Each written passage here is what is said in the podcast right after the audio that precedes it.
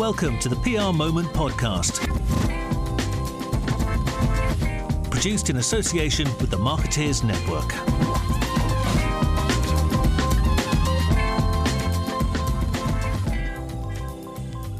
Welcome to the PR Moment podcast. This week we're going to return to our roots again. We're going back to our regular career stories theme. Needless to say, I reckon we've pretty much covered the COVID 19 angle of PR and agency management. So if you want, do want more on that, then it's safe to say you can have a listen to the most recent episodes of the podcast um, or indeed the 25 plus COVID 19 related articles on prmoment.com. I think you're going to find all you need to know. It really has become quite a body of work. This week on the Moment podcast, we've got Phil Hall, chairman at the PHA Group. I've wanted to get Phil on the show for a long time, um, and finally the stars seem to have aligned. For those of you who are not aware, Phil was the editor of the News of the World from 1995 to 2000. His old bosses included Piers Morgan and Rupert Murdoch. He was at the absolute pinnacle of British tabloid journalism before he left it all behind and in 2005 founded Phil Hall Associates, now PHA Group. He started the business in his front room, and his first client was none other than Paul McCartney. He went on to represent Heather McCartney, and we'll come on to the reasons why that happened in a little while, in the infamous divorce case. And he has since built PHA Group to have revenues of well north of 9 million in the pre COVID 19 world that we all used to enjoy. The PHA Group employs around 100 people. As ever, quick events plug from me. Um, you'll see them all on prmoment.com on the homepage. Um, we've got one new event that's going down really well. It's LinkedIn as a marketing channel. Um, we've got another one which looks at the creative side of things, which is when can we all be creatively brave again? And we've just launched how creative technologies and innovative platforms will redefine brand communications post a lockdown. That last one is free to attend, and the previous two are a mere twenty nine ninety nine as long as you get your tickets fairly quickly before the end of the early bird period. I should finally say thanks as ever to our PR Moment podcast sponsors, the PRCA. Phil, welcome to the show. Hi, Ben. Good to be here. Phil, should we get the, the elephant in the room for, out of the way first? Let's get the COVID the COVID chat done and dusted, shall we? Um, how, how have things been for PHA um, over the past few months? Very difficult first couple of weeks, Ben, to be honest, um, because many of our clients were planning events. Uh, some of them are sporting brands, and clearly those those uh, matches, games, championships were cancelled. So very difficult, really. You know, business fell off a cliff for a couple of weeks, but then we just repurposed ourselves, started targeting clients in the health sector, get the fitness sector, all the areas that are prevalent in people's minds at the moment, and uh, we're back in a very strong position again. So, what you, you sort of changed the the focus of of, the business in, in, a really short time in terms of your your, your client mix. So no, not repurposing the business, just repurposing and focusing the uh, new business drive. So instead of looking across the piece at all sorts of businesses, we were looking at things that really would be COVID affected. So we looked at uh, hygiene in hospitals. We want, want a big client in that area. We want a couple of people who've had crisis as a result of COVID. Uh, you know, one one business just made inappropriate remarks about it.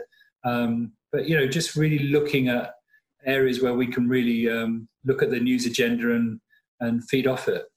Very importantly, you had credentials to be able to win clients in those new areas. Yeah, absolutely, we've got a number of senior journalists in our organisation, people who have, you know, edited national newspapers, ran, you know, uh, investigations for, for newspapers, and uh, and also, we have a, a, gentleman who was a global correspondent for CNN. So we've got people with real practical experience of not only PR, but understanding how journalists are thinking and, and just what the story would be.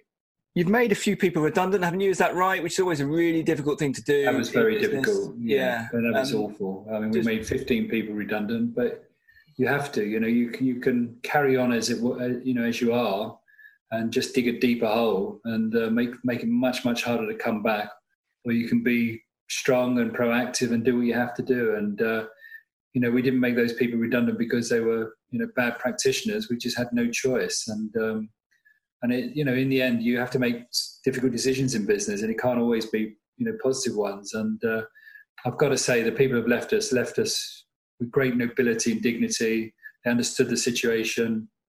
They've been very uh, you know, we've had many, many positive uh, emails and, and, responses from them. So it's been it's been hard, but it's been you know it's been understood why we had to do it. Yeah, there's no doubt about it. I think that is um, for everyone running a business. That is without doubt the hardest, the hardest part of it, isn't it? And uh, it is. You've got to be quick, Benny. You know, you you sit and wait six months, and as I say, you've got a you know got a bigger problem because you know you're going to be making losses initially because you're you're running a, you know a business that you know had eight nine million pound turnover and staff to affect that, and suddenly you haven't got that nine million pound turnover. Then you've got to you must react quickly, and I think other companies have found that you know difficult to do because they're so big and you know, when you've got big multi-million pound clients and it's very difficult to, you know, cut staff. It's, it's a very, it's a much harder formula to work out. Right.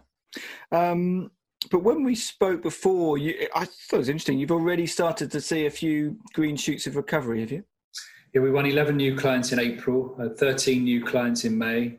So absolutely, you know, I, I was concerned that we better win anybody, but we've had 24 new clients in the last two months. It's um, uh, and what is that? Are those are those new projects from existing clients or genuine new clients? If you Some clients coming back, um, you know, people who had shut down in the first couple of months.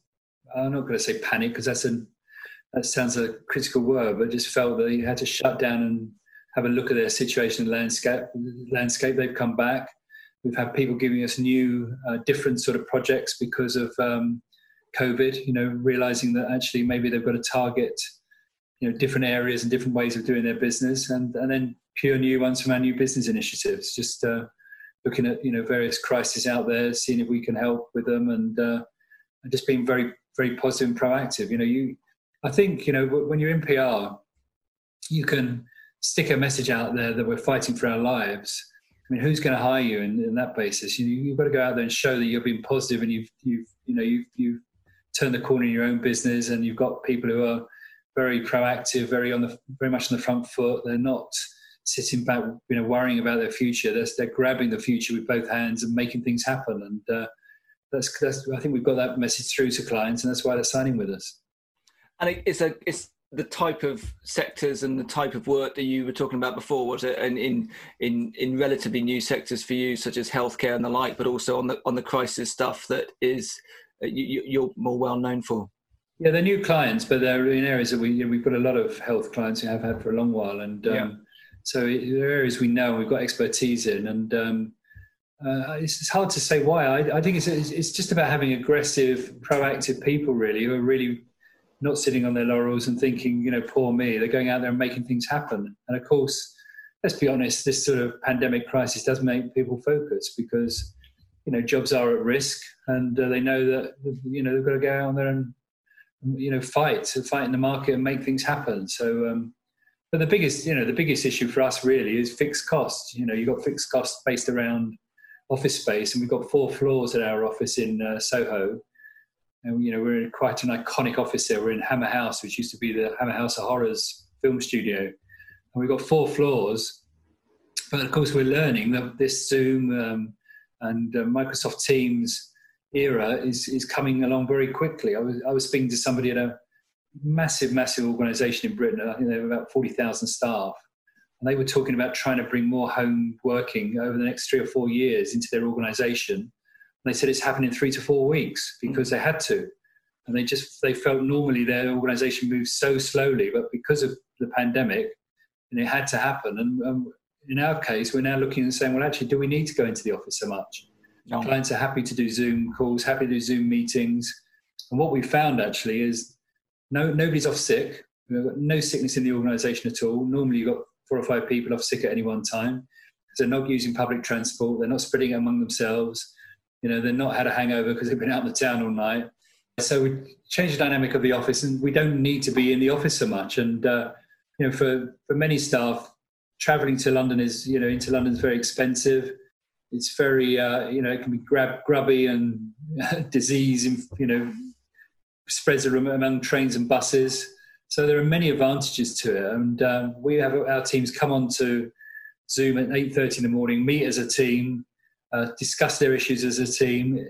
Somehow it's quicker and more efficient on Zoom. Whereas if they were doing it in a meeting in the office, you know, somebody's always on the telephone, somebody doesn't quite get to the meeting until 10 minutes after it started. Meetings go on a bit longer because they're having a coffee while they're doing it. Uh, or somebody gets up and makes a coffee. You know, the Zoom is much more efficient and more effective. So in many ways, our biggest problem is we've got four floors of fixed costs mm. and a four and a half year contract there. And we're currently looking to see if there are any other PR agencies or, you know, like-minded organisations who want to hire an office. And you know, because we don't need those four floors anymore, and they're all set up perfectly for remote working. They're very modern. We spent a lot of money on them last year, and uh, so yeah, if there's anybody out there looking to move office, we'll do you a deal. I, I, suspect there'll be a few people in, thinking the same, Phil. That's the. I mean, it's I. We were interesting chat to have now. Actually, the that hybrid. You're seeing it as getting a sort of hybrid model, are you, in terms of office and, and working from home? Um, I think so. I mean, I, I, think also from a fit, from a health point of view, I think what we would do is get a team to come in for a week, and then a different team to come in the next week, um, so that people are not sitting, you know, too close to one another. I mean, clearly they're not going to be able to sit within two meters, which cuts down the the uh, potential capacity that we can have anyway. But I think we'll just spread it out. And I think, as the government said, there's no reason. We've got people who are happy to come in the office at seven in the morning and work to three in the afternoon. You know, others will come at eleven in the morning and work to eight or nine o'clock. So we'll we'll stagger it so people are not on the peak times. Um, because you know it's easy to say you can cycle to work, but actually our office, for instance, has a you know rule that we had to sign saying you can't have bikes in the office. So it's not it's not as easy as people think. And right. um, but yeah, so new way of working. It certainly is the opportunity to start with a clean sheet of paper and do it how you would want to do it rather than how it's evolved into. Um, yeah, I have a, I have a lot of conversations with people, uh, agency owners like you, and it, the, the, the one potential span in the works are those, are those longer term leases, aren't they? Um, and they are. That's you the, can't get out of them. There's nothing yeah. you can do. You know, there's we. Uh, it's very difficult because we can't really afford those those uh, um, you know rent prices now, and um, landlords are going to find a, a, massive drop in their occupancy. So it's going to be a very difficult match. I just hope that we just hope they're going to be reasonable and, and listen to us. But um, if we can sublet a couple of our floors, maybe to a public affairs company, we don't do public affairs, or maybe to a financial consultancy or something that has an a, you know an analogous sort of area to us, it could be very advantage to both us and them, as well as you know saving us some of our fixed costs. Sure. But just moving on, just tell me about the story of PHA Media because it, it's a it's quite a journey you've been on, isn't it? For your first client, as I mentioned earlier, was Heather McCartney, um, to now, uh, frankly, just being a multi-sector PR firm with nearly 100 employees and indeed outside investors. Relatively, what was that last year? Sometime. Yeah, that's true. I mean, yeah, yeah, it grew very quickly. Actually, we were, you know, worked out of my front room, as you said. Um, with one client, which was Paul McCartney, who'd been who I knew and had been consulting with while I was still in newspapers, and he encouraged me to, to set up a PR firm. But then three months into the the business, he um, he, he told me he was getting divorced, and that the law firm that he was that he'd hired had their own PR firm, and he wanted to make sure it all was kept in house in, in that sort of divorce firm. And I said, well, in that, don't worry, I'll look after Heather, which didn't please him at all. Uh, remember him saying, I know where you live. and I laughed. I said, What are you going to do? You're going to come around and beat me up, Paul, because I'm now representing your wife.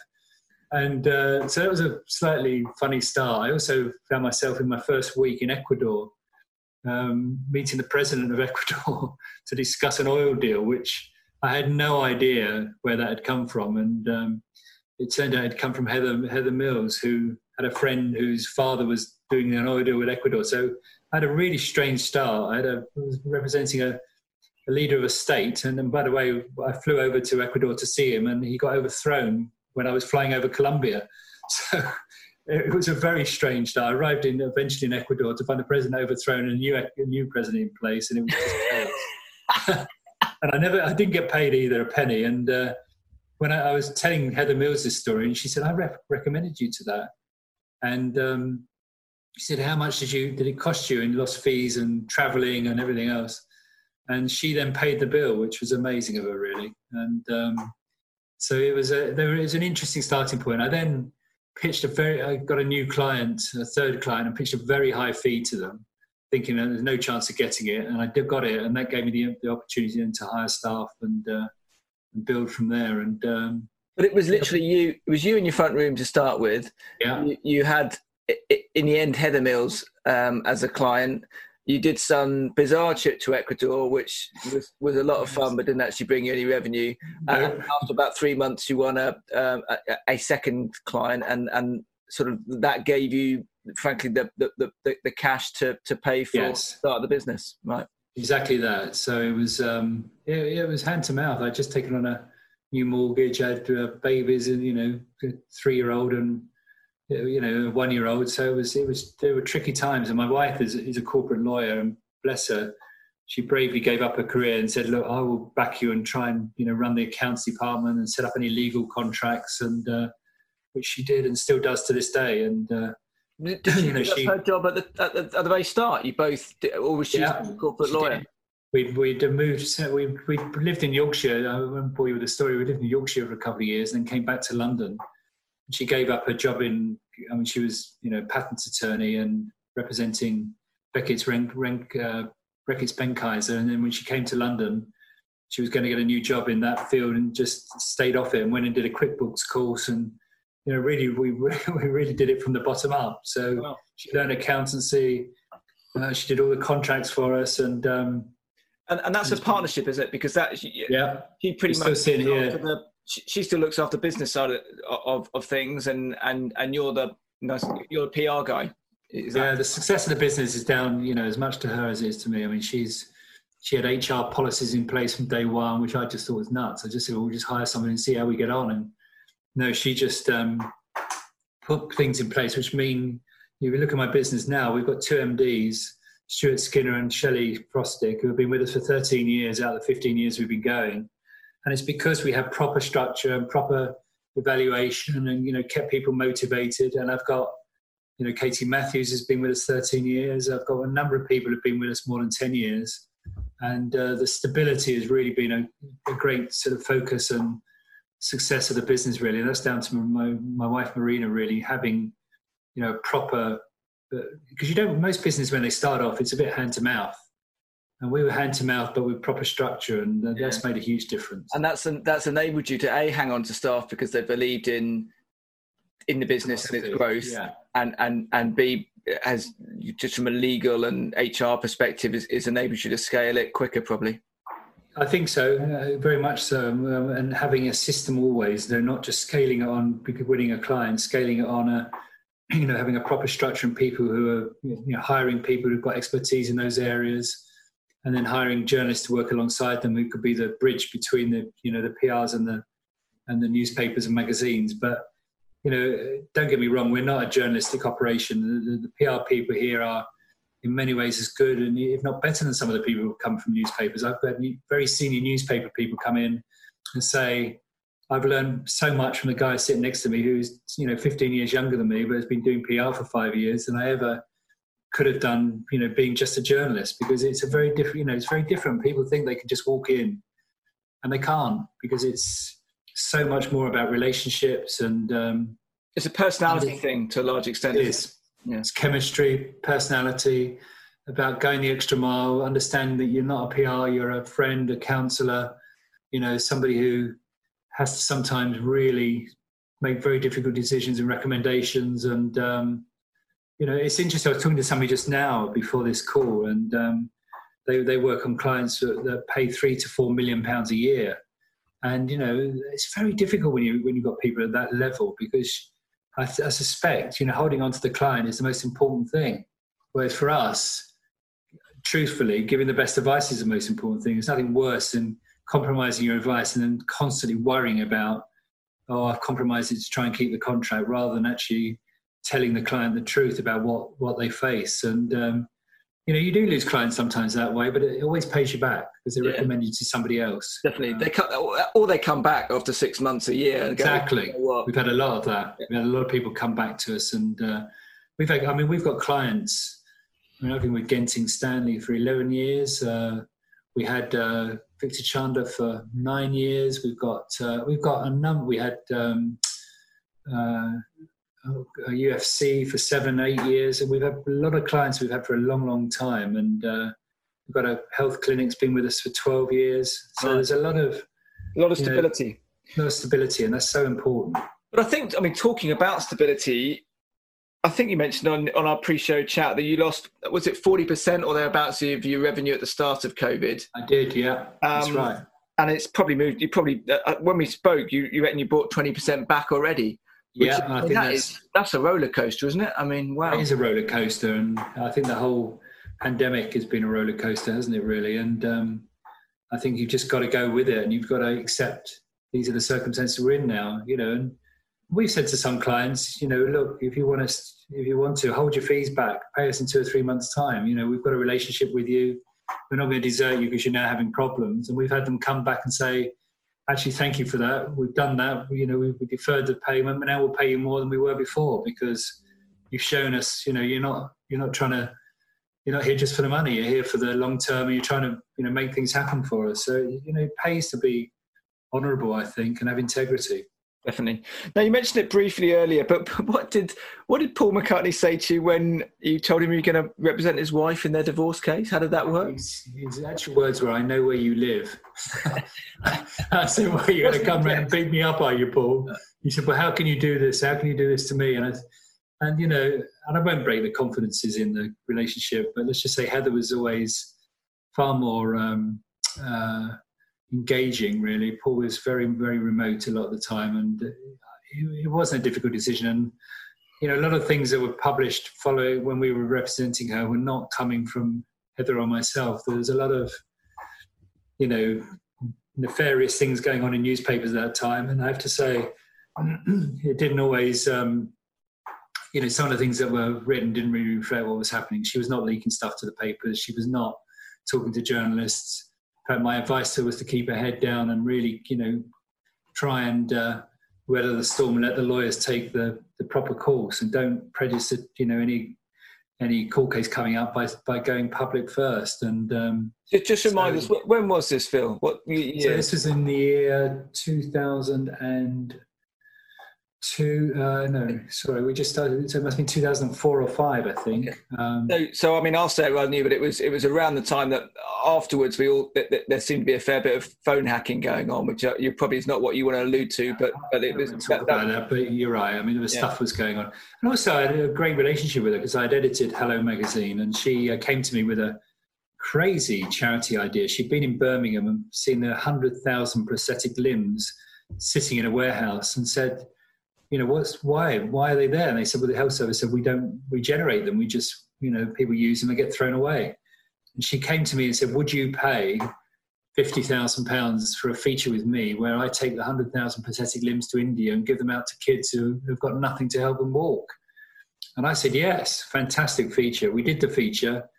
Uh, the, it ran in Hello across about six or seven pages, distributing these prosthetic limbs and the uh, national newspaper ran a story saying Heather Mills ripped off prosthetic limb charity, which was totally untrue. They, they claimed that she took a £50,000 fee from me, and uh, she hadn't. The £50,000 fee gone straight to the charity. She hadn't touched it. And so she sued the newspaper.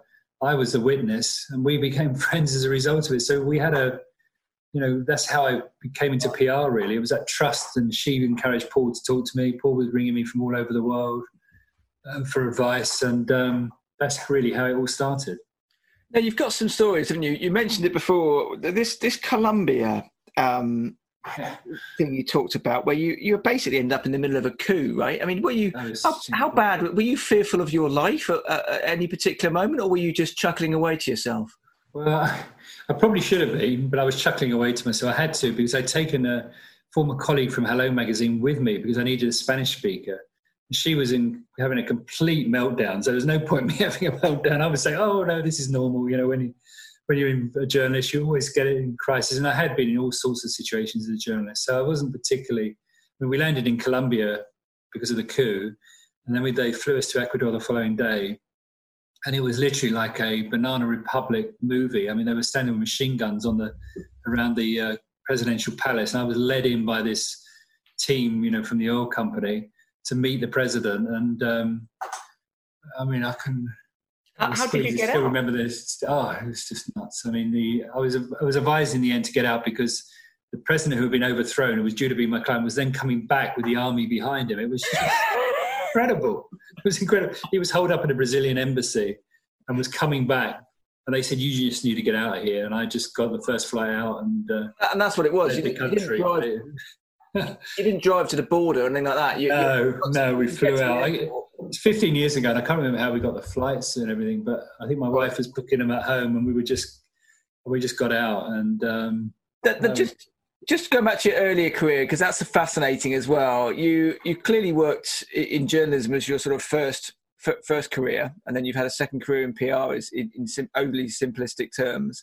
But just go on, how did you end up working for Piers Morgan? How did the whole News of the World thing come about? Just because it, it was quite. Piers was a strange situation, really. He. Um, you, you know, when you were on a national newspaper, members of the public ring with stories, and I was on the Sunday People newspaper, and a guy rang up with a story, and he was a pen friend, would you believe, to Myra Hindley and um, and Ian Brady, the Moors killers. He'd been this this old boy had written to them and got replies, and they were revealing all sorts of stuff to him, and he then sold those stories to the newspapers. So it would be, you know, Myra Hindley applying for parole and whatever it was, and. Um, I went to a book launch, a book about David Jason, written by Piers Morgan, and Piers came over to me and said, um, "Does this old boy ring you at the Sunday People?" And I said, "Why? Does he ring you as well?" And he said, "Phil, he's my grandfather." And I said, "How? He's never mentioned that." He said, "Oh no, don't worry. He's ashamed of me because we had a fallout in the family." And but I'm just delighted that he's a friend of yours. I never spoke to Piers again for seven or eight years, and he became editor of the News of the World, and I was features editor there so I was number 15 on the paper roughly. And he came into my office and said, Do you remember the conversation about my grandfather? And I said, I do. I said, I rang him the other day and he gave me this amazing um, testimony of you as a person. And I'd like you to become my deputy. So I jumped 15 places on the paper from number 15 to number two as a result of Piers' granddad, which is just bizarre. And Piers and I have stayed friends ever since. And he recommended me to be editor when he left. And uh, my sons ended up at the same school. And uh, yeah, I've got so much time for him. Right, and that was because uh, when, again, when when are we? Where are we date wise now, Phil? When, so when that was uh, that was when I was uh, I came to Fleet Street very late. I was uh, got a staff job when I was 31, so you know it was eight. That was 86. Okay, um, and then it was nine years. You know, I became chief reporter of the People, news editor of the People, uh, news editor of the Sun Express features editor at the uh, News of the World, and then then deputy editor editor. So um, and you jobs. and at that time, it was a. I mean, clearly, tabloid journalism has its critics and, and has its controversies, but it must have been a fun place to work, right? It was fun. It was it was very very hard, and um, you know, I, I think I stayed longer than any other editor in the history of the paper, five years. Or I think there was one many years ago. It was very hard. I mean, every week they expected you to have an agenda setting story and um, you know it was it was really tough. But when i took over we had a circulation that equaled the joint circulation of the sunday mirror and the people. I think it was about 4.5 million. And the sunday people and the sunday mirror equaled 4.5 million. And when i left we were 1 million clear of them. So i think we did a good job. And we we jailed over 100 people you know for gun running ira triads match fixing in cricket matches, largely led by Mazhar Mahmood, who later became the you know the fake sheikh uh, with you know saddened me enormously to see how his reputation got shredded really because we did a lot of really great investigations and um, right. um, you know my view was you had to be careful you know with a newspaper if, if you just did showbiz and celebrity stuff is that really a purpose of a newspaper i felt investigations were the most important thing And when I left, I mean, it's bizarre. You know, it was. Uh, I don't mind saying, I was, you know, asked to leave, and uh, two days later they asked me to come back, which I've never told anybody before. They asked me to come back and join the Sun, and I said, I said, I just don't understand this. And there was a political coup going on. You know, Rebekah Brooks, and they wanted to give her the opportunity, and um, and you know, I don't resent it because it's it's what happens in newspapers. Like being a football manager, really, you do your best for as long as you can, but there comes a time, and uh, you know, five years, the helm of one newspaper like that was very it's very hard. It's a seven day a week job. Um, you know, you're never on holiday. You're constantly right on the edge of the precipice because you're trying to break big stories.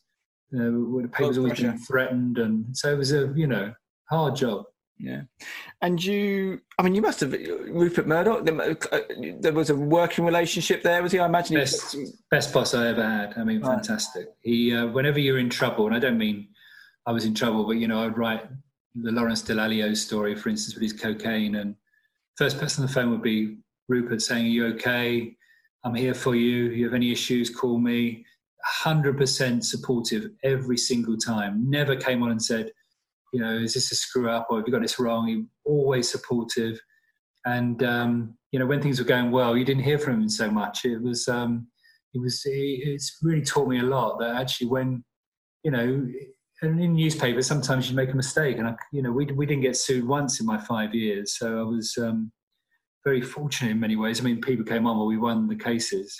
And um, apart from one, actually, which was just a mistake, the headline didn't match the story. But we had um, he was always supportive, very, very positive. And uh, even again, when I left, I told you they asked me to come back in two days. Well, also five months later, he wrote to me again, uh, you know, suggesting I came back to the organization. I think it was going to, what I can gather, it was a job in America. And uh, I was too busy sulking because I was quite upset that I'd been asked to leave when the paper had done so well. And I just turned it down. But he, you know, he's a big man and I have so much respect for him. And he would come on and he'd go through the paper. People don't realize this. Go through the paper and say, "Why are you doing that? You know, you're doing a story about a celebrity there having a, an affair with a with a pretty girl. He's single, she's single. Why is that a story?" And he'd make you think about the justification every time and why you were doing something and whether the justification was really there. And it was um, it was very interesting. Uh, you know, he'd ring every Saturday as well. It was, so it wasn't distant at all. And it,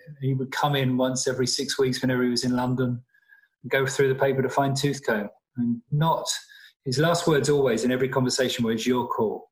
It's always your call. He never made a decision, but he would make a. He sometimes give you an intellectual reason why he didn't think something should run.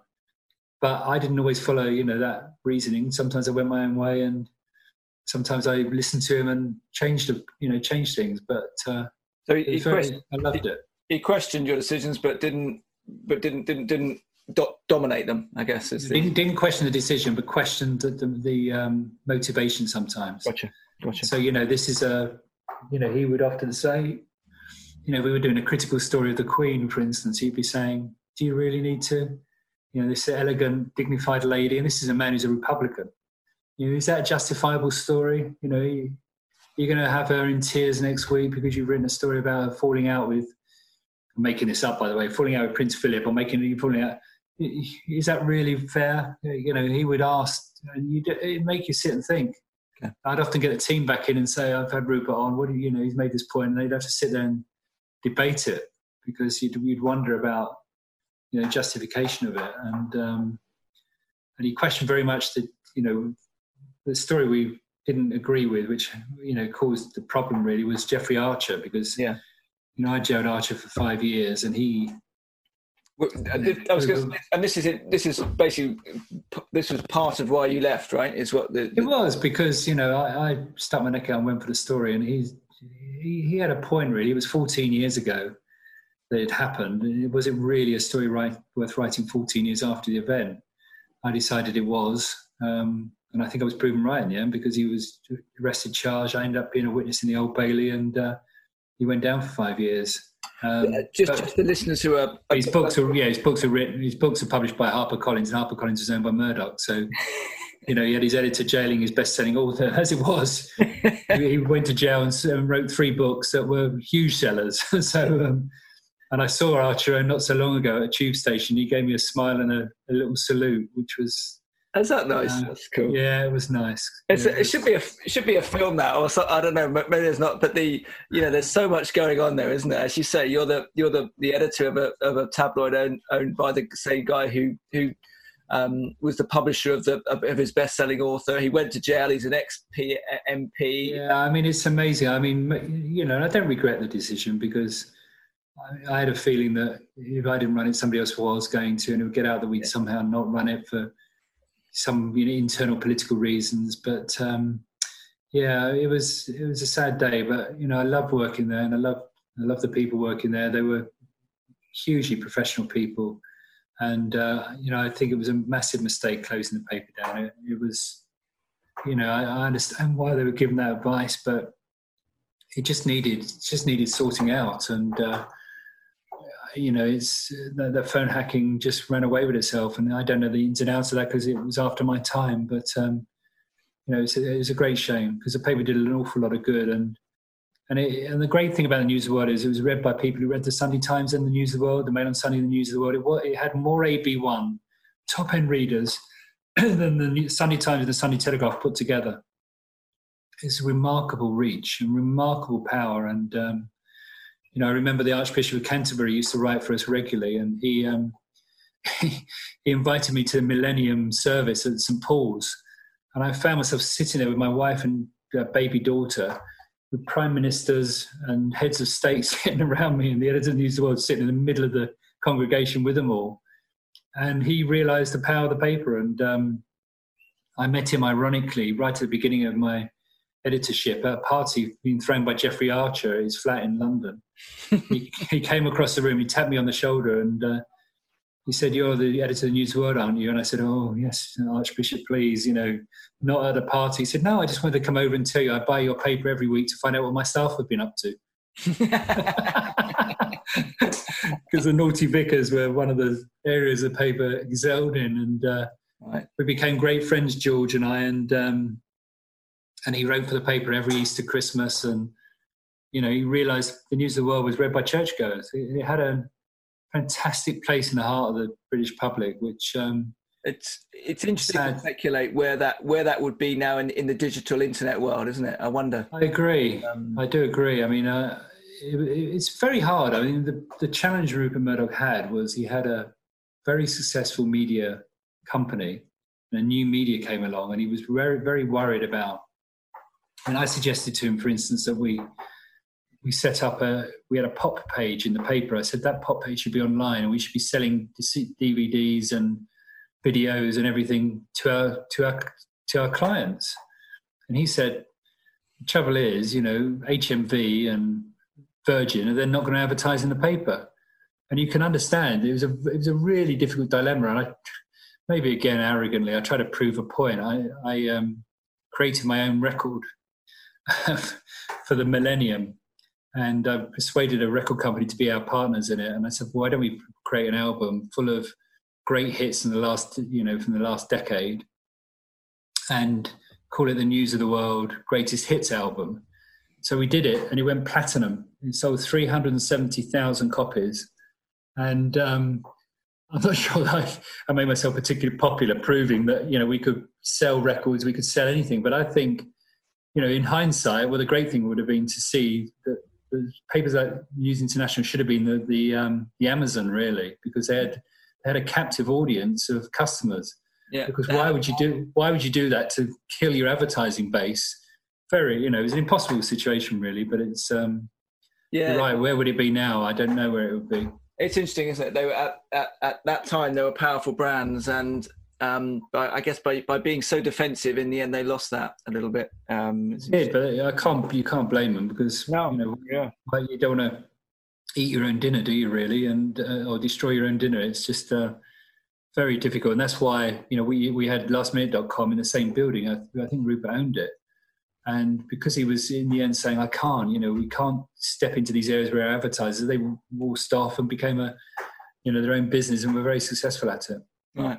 Now you alluded to a minute ago. Um, you sort of had a letter from from Rupert Murdoch potentially offering you know a job in the US, and I, I, I don't want to go too much into that, but it was a bit of a sliding doors moment, that wasn't it? Because obviously at that point you set up PHA Media, but you also said when we talked before, there's a, there's a bit of regret that you didn't take that, or, or maybe take it. I, I know it wasn't a complete. No, I didn't. I, I, wasn't setting up PHA Media then. I was just about to start as editor in chief of Hello Magazine. Right. Yeah. Yeah. Yeah. I'd given them my word. I'd signed a contract, and I just thought I don't break contracts, you know. And um, so I was sulking a bit, but I also felt I'd accepted this new job, and it just didn't seem right, you know, to you know to somehow disrespect the people who were about to employ me, and um, looking back on it, I wish I'd I just thought of myself because I mean, it was a very lovely letter, and he had his he had a particular phone number in there to ring him on, and um, didn't tell me there was a job. It just said, if ever you want to come back to News International, call me on this number. So there was a, a direct invitation to, um, you know, to do something appropriate. And somebody is very senior subsequently told me that there was a particular position on an offer. But I don't, uh, you know, I don't want to go any further into that because I'll be breaking confidences. But the, um, yeah, I do regret it uh, because. Okay he was he was a great guy to work for, and his senior team as well. Les Hinton, who was executive chairman of News International, became chairman of um, um, the Wall Street Journal. I mean, they're great, great people, great people. Right. Um, but pretty soon after that, um, you left journalism in effect uh, to start up your own PR firm in your front room, as we've discussed, and that, that was a massive gamble. Um, and I'm just trying to work out. Uh, you said you do you regret leaving journalism? Because it's clearly something you're hugely passionate about, but you've had massive success since you've left it. Uh, a... I think I left it at the right time. I think it's become so difficult. I mean, one of the reasons I left it, I was a Mirror Group and we were making lots of people redundant. And I just didn't come into this business to do that sort of thing, really. I came to be a journalist and um, I'd been asked by Piers to look at the magazines in the stable and I'd redesigned and repurposed them all uh, changed them all, you know, re relaunched them. And I was just running out of steam really because, um, you know, I'd, I'd, initially come on the basis that because Piers had said to me he wasn't sure he was going to stay editor of the Daily Mirror for much longer. But he stayed longer than you know maybe we thought, and I just felt I just can't sit in an office doing nothing. It's just not my my style at all. Right. So we mutually agreed I would go, and so I had a year's salary payoff, and that sort of gave me the chance to start the company really because I had a year not needing to earn any money, and um, that gave me a little bit of a safety net. But it was difficult, you know. I lived in, I had no office. In the end, a client gave me an office in, in, instead of a fee, so I was set up in in an office in Harley Street on my own with no fee from this client.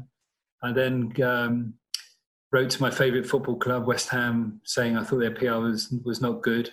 They hired me. They introduced me to a football agent who hired me. He took me to a, uh, um, a casino one night. They hired me.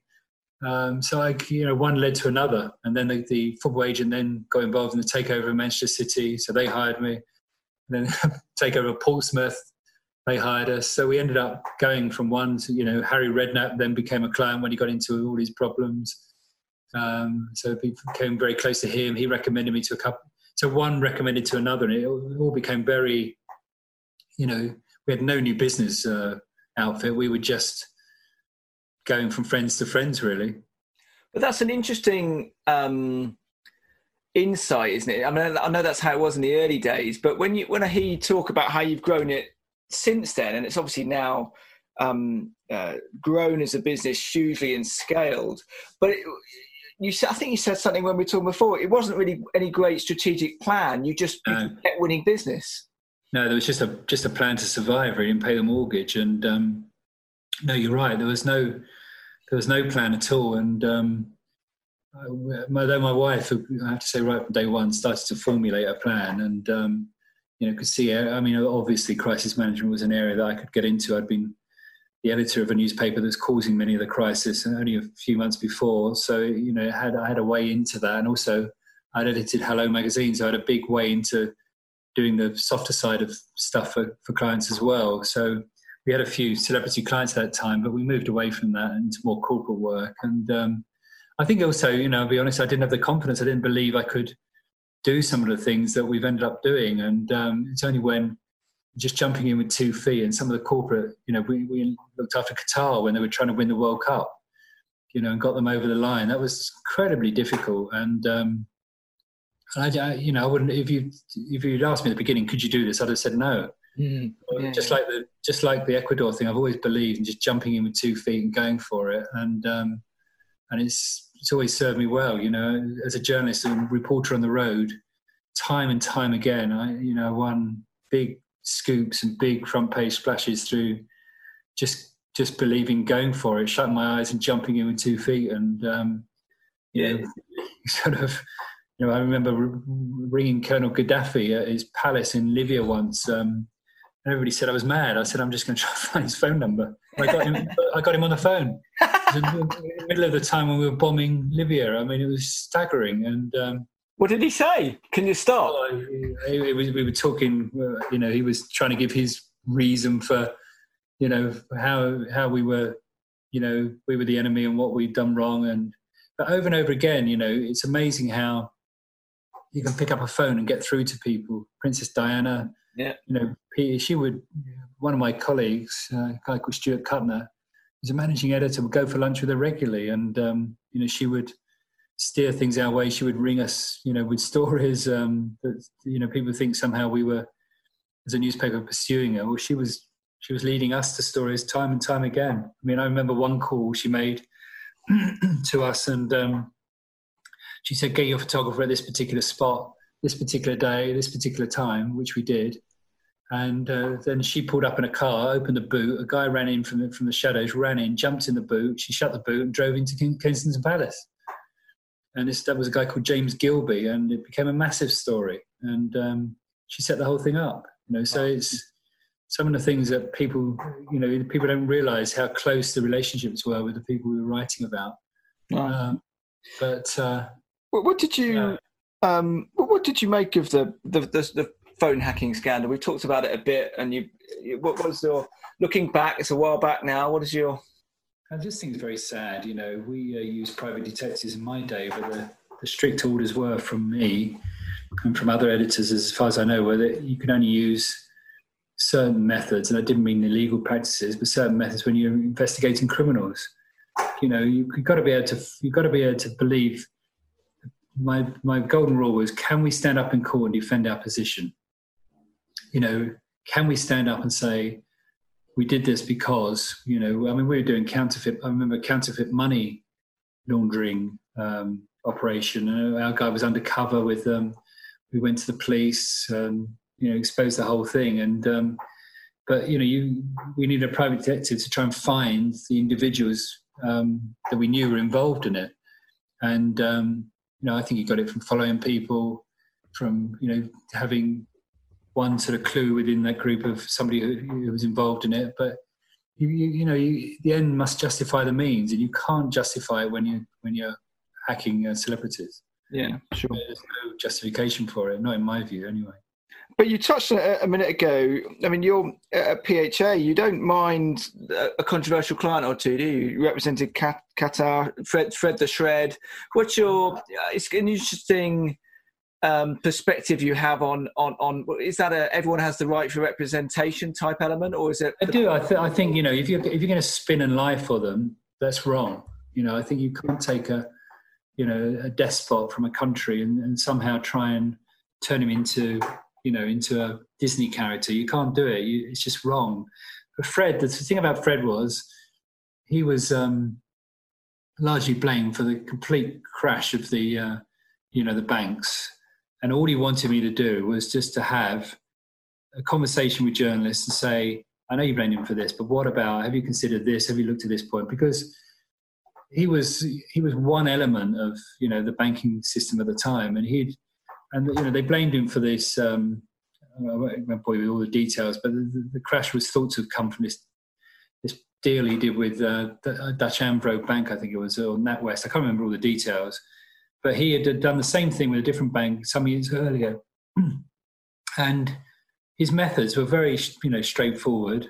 And um, he didn't want he didn't want me spinning for him. All he wanted me to do was to um, particularly protect his family. I mean, they were away in France one stage, and the whole pack were trying to find their holiday home, and um, you know, try to stop them doing that. And um, we would, we, I went up there several times. We talked late into the night over a glass of whiskey about the financial situation, but there was no, I didn't think there was anything dishonest about it. And Qatar likewise, you know, Qatar had a had a campaign to win the World Cup. There's nothing, you know, corrupt about it as far as I was aware, and um, there've been some allegations subsequent to us leaving them, but we were talking. All we did was explain the system, explain the how the because everybody was saying, how can he play football in 100 degrees heat where they had air conditioned stadiums? Nobody believed it we got the BBC and the Guardian to come out and see them. We just got the and and the press were writing more and more extreme stories, often without a grain of truth. And my job was to go onto the press and say, you're wrong, and this is why you're wrong. Here's the evidence of that completely counters your story. And I'm perfectly happy to do that if we've got proper evidence, but I won't I won't represent clients and, and lie for them. Okay. And just tell me, what's your, your first big journo scoop? There was a, a, nice little story around that, wasn't there? Which one was that? Well, I'm a Southampton fan, so I particularly. Oh, but, first big one in national papers. Yeah, I mean, I thought you were to talk about in local papers, but in oh, national, yeah, yeah, yeah, yeah, local newspapers, I solved a murder, which was just um, unbelievable. A uh, serial killer. I, I'd been given a story about um, a, uh, a, gentleman who was found dead in a river in his car in Lincolnshire. A guy called um, Tony Andrews, and I went to interview his wife and asked her why she, you know, why did she think he'd been found dead? What was behind it? She said, "I have no idea. It's completely wrong."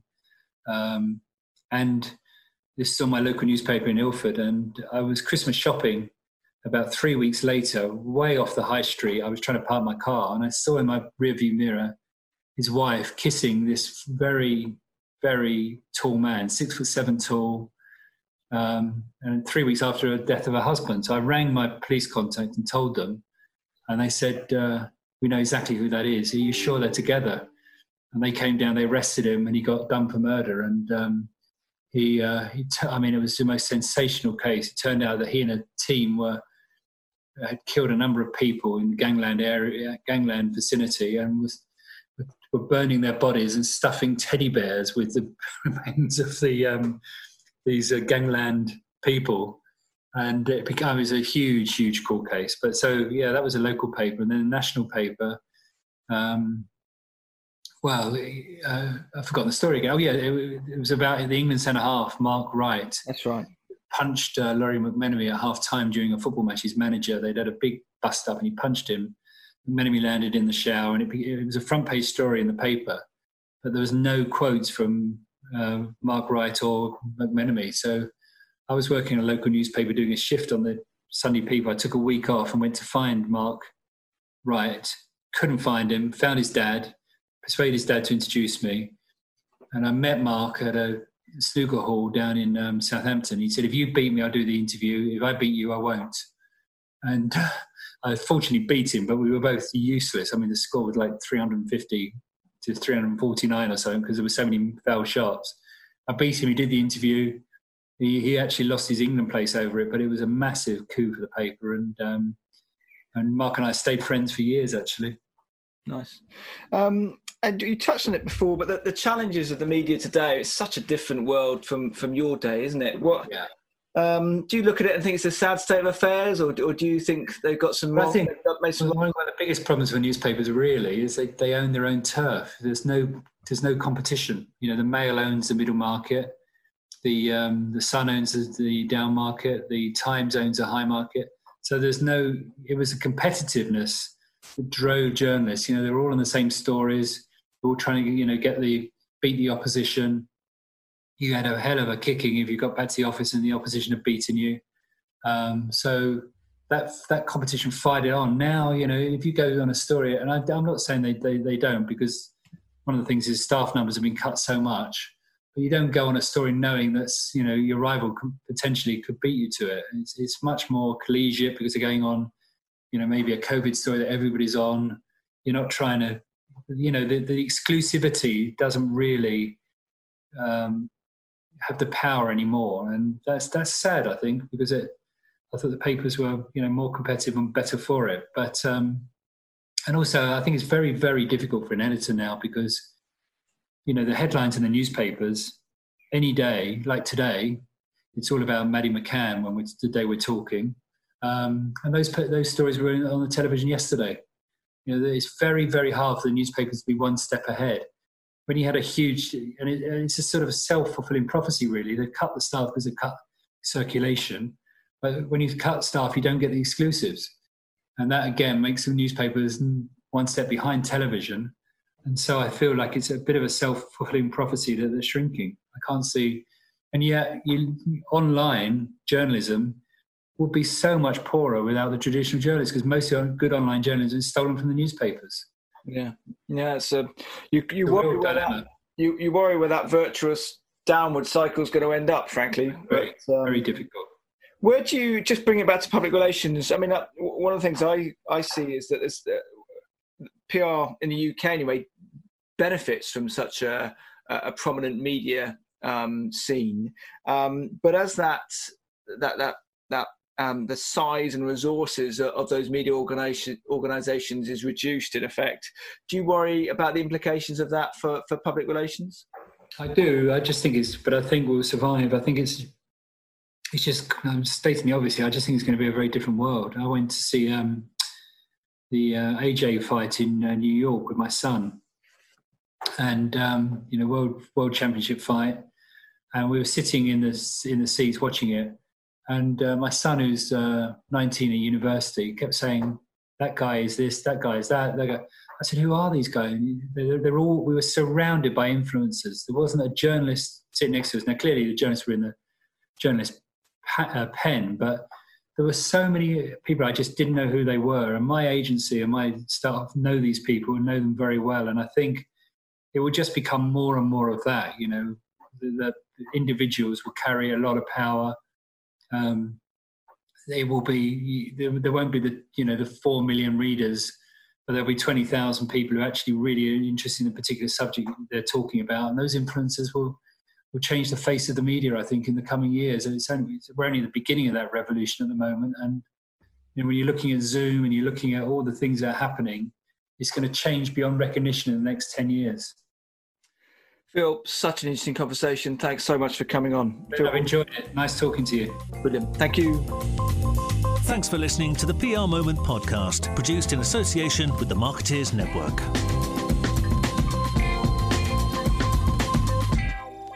If you'd enjoyed the show, please do review us on iTunes and give us a decent rating.